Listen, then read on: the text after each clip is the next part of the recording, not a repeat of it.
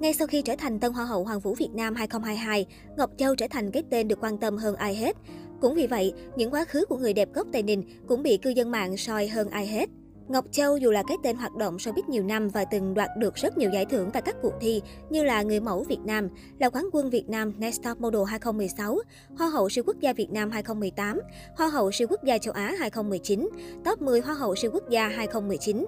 Nhưng mãi sau đăng quang Hoa hậu Hoàn Vũ Việt Nam hai không hai hai, cái tên Ngọc Châu bước sang một trang mới.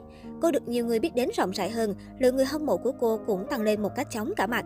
Ngay từ khi quyết định đăng ký dự thi Hoa hậu Hoàn Vũ Việt Nam hai không hai hai, Ngọc Châu được đánh giá là ứng cử viên sáng giá cho vương miện. Sở hữu chiều cao một mét bảy mươi tư với số đo ba vòng tám mươi mốt, sáu mươi ba, chín mươi hai phẩy năm xăng ti mét.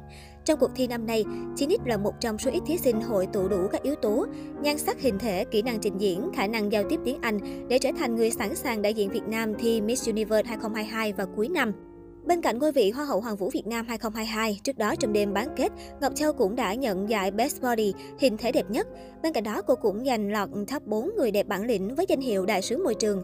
Trước đó, cô vào top mười trình diễn tốt nhất, top mười gương mặt đẹp nhất, top mười một kỹ năng tiếng Anh tốt nhất.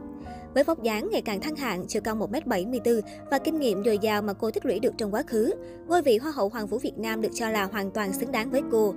Ngay sau khi đăng quang, mọi hình ảnh, thông tin về tân Hoa hậu trong quá khứ đều bị super soi.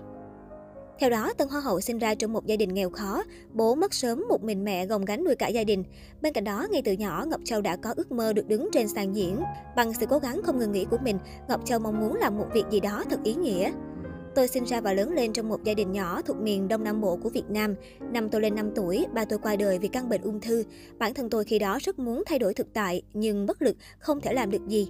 Càng lớn tôi lại càng nhận thấy rằng bên ngoài kia đang có rất nhiều người phải chống chọi với căn bệnh ung thư quái ác. Họ cũng cần có một gia đình, một xã hội ở bên để giúp đỡ và chia sẻ. Đó là lý do tôi chọn học ngành công nghệ sinh học nhằm trang bị cho mình những kiến thức nâng cao sức khỏe cộng đồng, Ngọc Châu từng chia sẻ. Bên cạnh tuổi thơ khó khăn, nhan sắc của Ngọc Châu cũng bị cho là có nhiều thay đổi về ngoại hình, đặc biệt là vòng một có sự thay đổi rõ rệt nhất ở giai điểm hiện tại và quá khứ. Cùng với sự thay đổi bất thường này, rất nhiều cư dân mạng đã đặt ra dấu chấm hỏi. Phải chăng để có thân hình quyến rũ, khỏe khoắn, Ngọc Châu đã nâng cấp đôi gò bồng đào của mình để cho thêm hấp dẫn? Cụ thể, ở những bức ảnh tại thời điểm Ngọc Châu thi Hoa hậu siêu quốc gia vào năm hai không một tám, Ngọc Châu bị cho là khá gầy gò và vòng một khiêm tốn.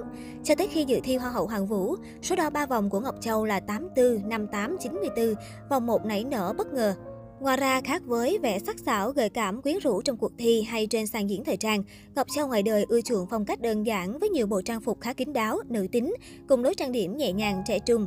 Thậm chí, nhiều người hâm mộ còn phát hiện, trước khi cuộc đời bước sang trang mới, Ngọc Châu từng vào vai Lily, một cô gái sang chảnh, quyền lực nhưng lại rất lý trí trong bộ phim điện ảnh Thử yêu rồi biết. Dù là vai diễn đầu tay, nhưng Ngọc Châu được đánh giá rất cao, thậm chí còn được cho là ác vía nam chính, mặt đơ, dù xuất hiện không nhiều. Hay Ngọc Châu còn từng lấn sân sang sân khấu âm nhạc khi tham gia Trời Sinh Một Cặp mùa năm, sắm đôi cùng ca sĩ Ái Phương.